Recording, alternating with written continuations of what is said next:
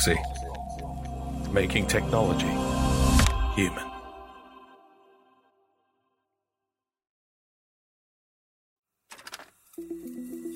Is the workplace a sustainability issue that not enough people are talking about?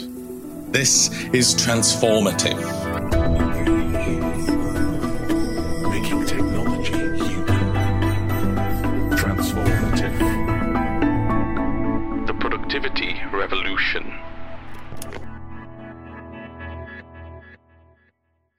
Hello, and welcome to Transformative, a coffee break podcast about transforming your workplace and making technology feel just a little bit more human.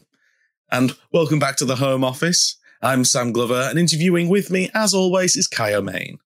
But this series is now all about the productivity revolution, breaking down what is required to make a physical and a digital workspace. And in this week, it's all about sustainability. I mean, in the workplace, sustainability can be thrown about time and time again with just different definitions. It can mean your carbon footprint, protecting the planet. It can mean like creating a productive workspace that maximizes efficiency. And it also can mean looking after your workers and worker welfare and making sure everyone is happy in the workplace. And uh, this week, we're going to dip our toes into all three. We're going to ask, how do you actually design a sustainably productive workspace? And joining us around the table to discuss this again is Craig Griffiths, partner technology strategist at Microsoft, and Matt Hocking, founder and designer at the Leap Design Agency, a B Corp, and Better Business cheerleader as well. We're returning to that conversation, and it's going to be fantastic. And stick around for the end where you can get an insight from Matt about how you can start your sustainability journey. And don't forget, as always, you can find out more about the productivity revolution over on our website. If you go to boxxe.com slash modern work, you can find out more about how Microsoft 365 can optimize your workplace. Well, obviously, let's let's just get straight to it. Let's rejoin our conversation with Craig and Matt.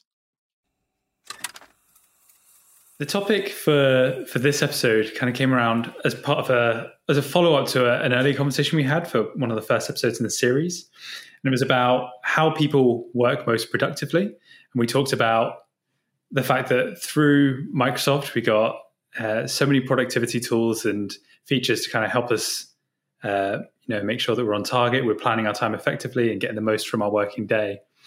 But then for some reason, I mean, even today, I've got a pad of paper behind me, which I use to make all of my notes uh, for this call, which for some reason, actually physically writing it down, just it, for some reason, it kind of it works in my brain um, and it makes it feel like it things kind of stick a bit better. And that kind of led us on to this topic, which is, you know, we've gotten to the point now, I think, in society where if you have, say, you buy a bottle of Coke or a bottle of water or something from the shop, and you drink it and you just throw it in the bin you think about plastic waste, you kind of feel guilty about that. Um, but then at the same time in the workplace, I've got a pad behind me which I've filled with notes, and I'm going to throw it away when it's full um, because I, I, think it's one that can't really be recycled. And for some reason, I don't feel as guilty about that, even though it's wasteful. So it feels like the modern workplace, we kind of build into this point where modern tools should be viewed from a kind of sustainability point of view, uh, as well as being a productivity one. And so, to be honest, we are just really excited to be able to get both of your points of view on here, just to think about that kind of how, yeah, how uh, how technology plays a role in the modern workplace and and uh, and keeping it sustainable. Yeah.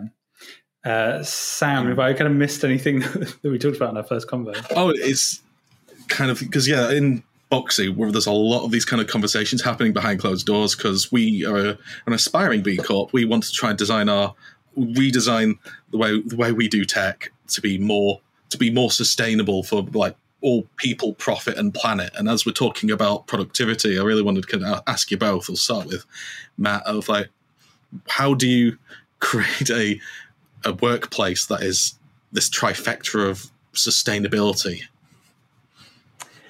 Good question. Um, for us, it's interesting because it's just been in our way of doing since the day we, I, as a freelancer in my bedroom, thought in 2004 there's a better way to design and um, do the thing that I do, which is create, mix with the environment, mix with what clients need. In our case, websites, print brochures, brands, PowerPoint presentations, whatever you can think of. Um, and for me, the way my brain works was all right. So that's energy. So let's let's tackle energy first, um, and then if it's in print, let's tackle print. So you, you know, Kai, you were talking about a notepad and things like that. I, I love a good notepad. I've got three different eco notepads, but I buy them one because they're eco. Two, I still like the act of creation, and although I love digital tools, my life is based around digital tools. I like going from a sketchbook, you know, first doodling and then using digital tools to make these things happen. And I also like being able to look back. So it's very rare that I throw a notebook away because there's a history and legacy, and one day I might need that. Just the same as digital tools. When I use my iPhone and I've taking notes, I've still got all that track and things. But as to creating a, a sustainable workspace, it is a. It, I would say that's a forever improving cycle. That is a mix between a static space, a remote space, the tools we use. Because sustainability for me isn't just a place. It is people and the place coming together. And you've talked to me before, so I'll Yeah. go on and on and on about this.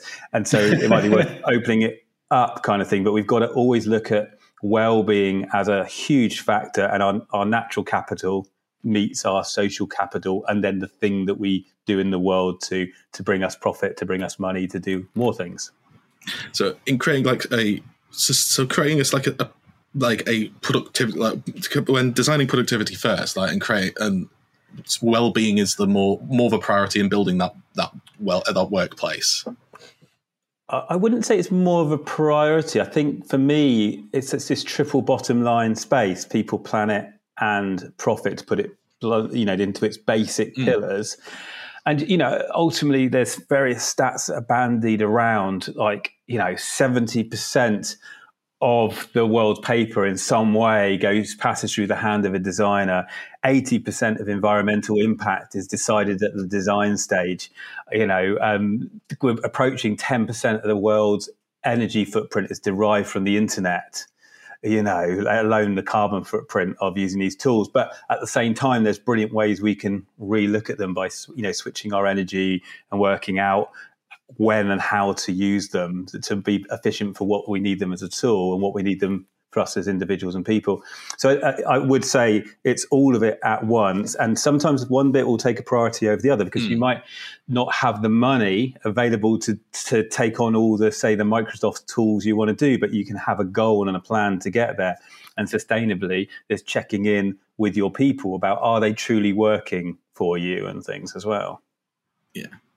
And as you mentioned, Microsoft, I want to just chat to chat to Craig and ask him like with because Microsoft are the well, they're kind of one of the daddies of, of the digital workspace. They've kind of designed, you know, from Word, from designing Word way back in the t- day to to now. You've created this whole this whole like plethora of different way of, of the whole the whole digital office like packages. So how can that be utilized to help create this this con- like continuously sustainable productive workplace that we've just been talking about. I think I think it's interesting that you both mentioned notepads because my experience with a notepad is slightly different. So I've used a Surface Pro for a number of years, and the design of the Surface Pro is a 12.3 inch screen with say a three by two aspect ratio, and it's designed to feel exactly like an A4 piece of paper when you're actually taking the notes. So it'll fit there, and then you can use the Surface Pen say to actually write, and that's my experience with it. And that's typically what I'll do in either OneNote or in whiteboarding, in Teams meetings, or however I might be using kind of inking. So typically, I don't make that many notes on a traditional Oh, notebook like. I used to. Because I'm obviously fortunate enough to work for Microsoft and have a Surface device to do it on. Um, I do occasionally use sticky notes, though. I'm a big fan of sticky notes. Um, you can probably see my background behind me. There's little yellow sticky notes, um, and I'm obsessed with that. But I also use that side of it on Windows as well. I'll stick a sticky note to my desktop to actually make notes, and it's there in front of me, and it reminds me that I need to do something important the next day. So typically, my paper consumption is very low because of that.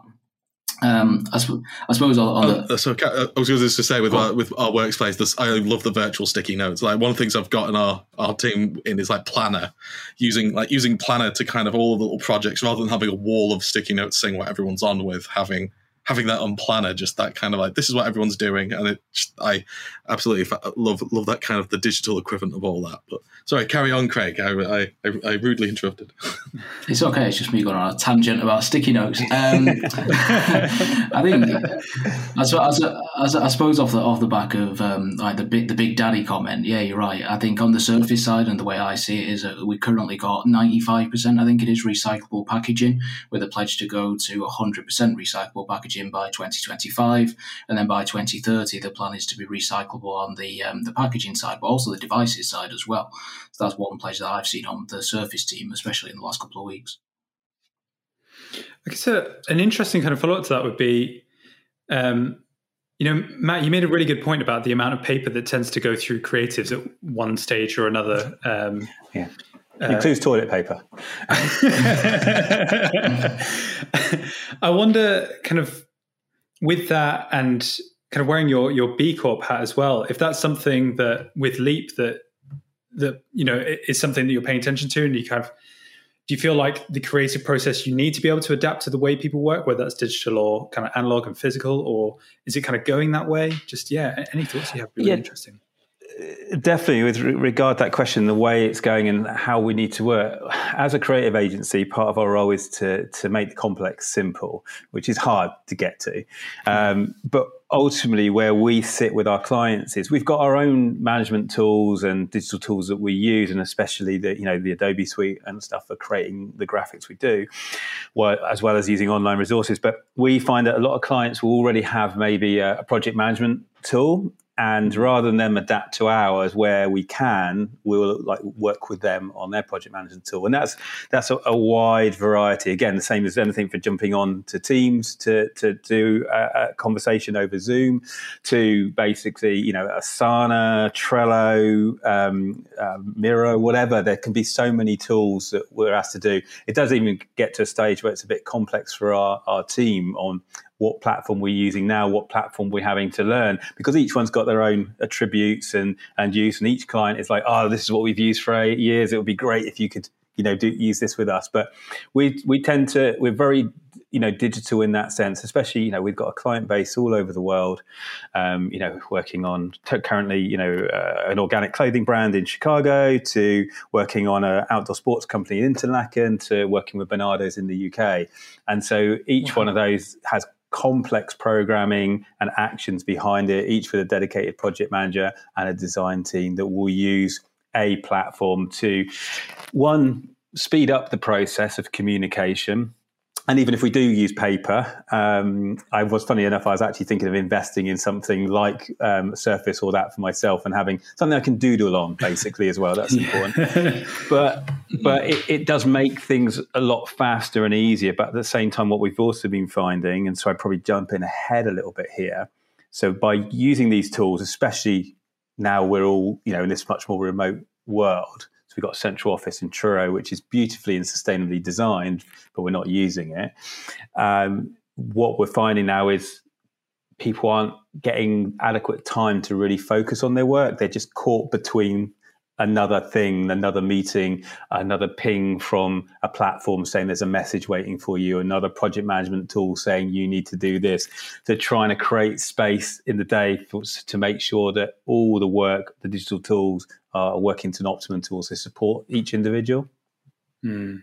That's that's quite an interesting point as well because I know I think it was I think it was just the other day that Google released um, or made public figures on how you know it, you know Google's got this whole cloud platform, and so they have a data center obviously to, to kind of manage that and, and handle that. Um, and they made their emissions public for the first time, which then kind of brings us into the question of you know we if we're using digital technologies we're using computing or processing power a lot of that or increasingly that's that's kind of uh, being spent across the cloud um, and then figures like the ones that Google have just released kind of make us aware of the the kind of the impact that that might have in terms of carbon emissions and yeah, kind of on that front. So I, I guess what I'm kind of interested in, and Craig, it, it, would be interesting to hear your point of view on this as well. I know that Microsoft made a pledge to become, I think it's carbon negative by 2030. Um, so if we're if we kind of being spread across all of these digital tools, um, and you know we're getting pings from everything, and we're being spread a bit thinner, so we have to work for longer. So maybe we're on a computer for longer.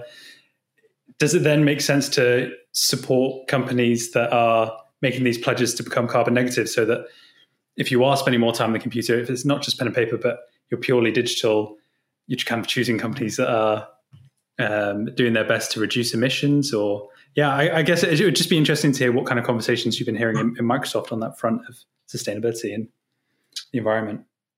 Uh, i think i think I think it's interesting, really. I think, like you rightfully say, a lot of people are moving towards the cloud, especially during the pandemic. We've seen an increase there, and then that'll take uh, an increase in data centers as well. So you'll have more data centers. I'm no expert in this, but I believe, and I listened to a, a podcast on this actually a few weeks ago, the, the actual thought process from Microsoft around where they actually locate the data centers is quite intensive. So they'll pick the, I think they it based on power grids. So they'll actually choose so where they can have the most efficiency based on the power grids and that sort of thing. And if you look at like the US, they'll perhaps not put a data center in a particularly hot place because then 60% of the energy bill could come from air conditioning. So actually, it makes hmm. sense to not go in a particularly hot area to then pay more to then cool the, the data center and the servers because I think on average a server lasts around five years or so, um, which present has the potential to add up to uh, to a lot of waste. And I think on the carbon negative side of things, obviously that's a pledge to be um, removing um, from the environment what we actually emit. Um, and I think it was Satya Nadella that said by 2050 uh, we committed that we'll remove uh, from the environment all the carbon uh, that is emitted directly through um, electricity um, since the company was founded back in 1975, and that's the pledge from Microsoft going forward. If I remember that quote correctly.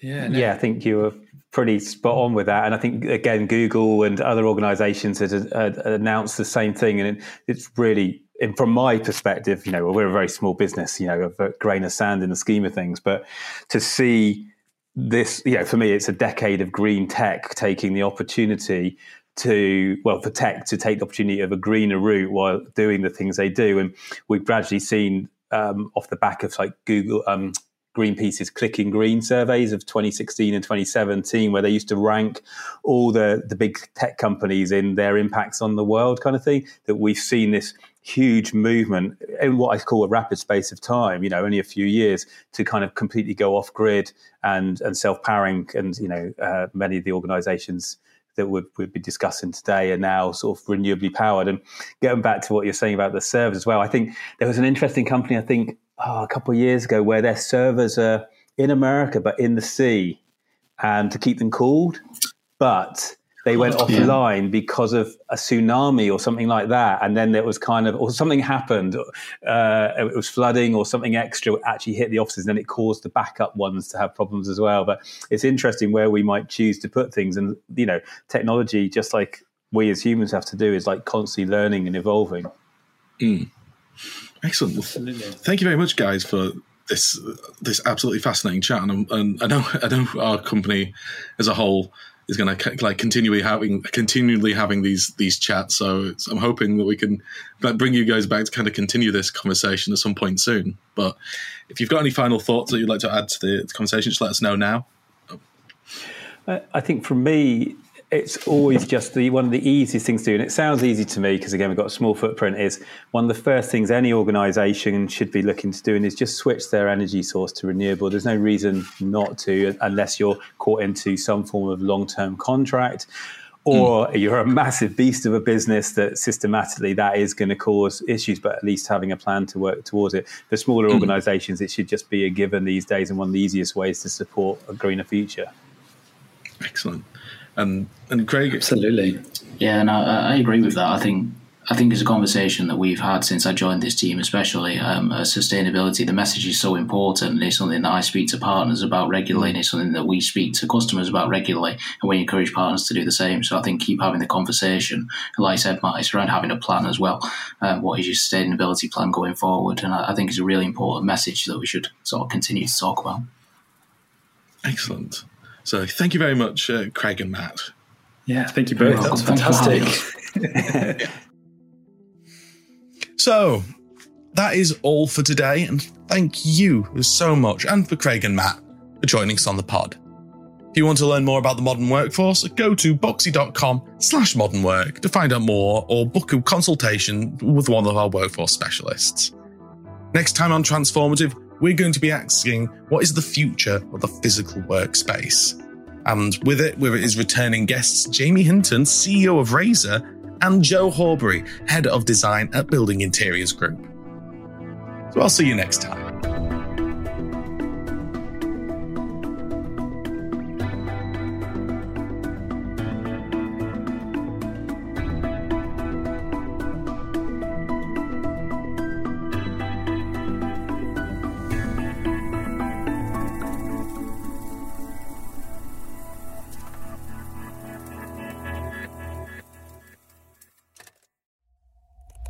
Thanks for listening to this Boxcast. Start your digital transformation today at Boxxe.com. Boxxe, making technology human.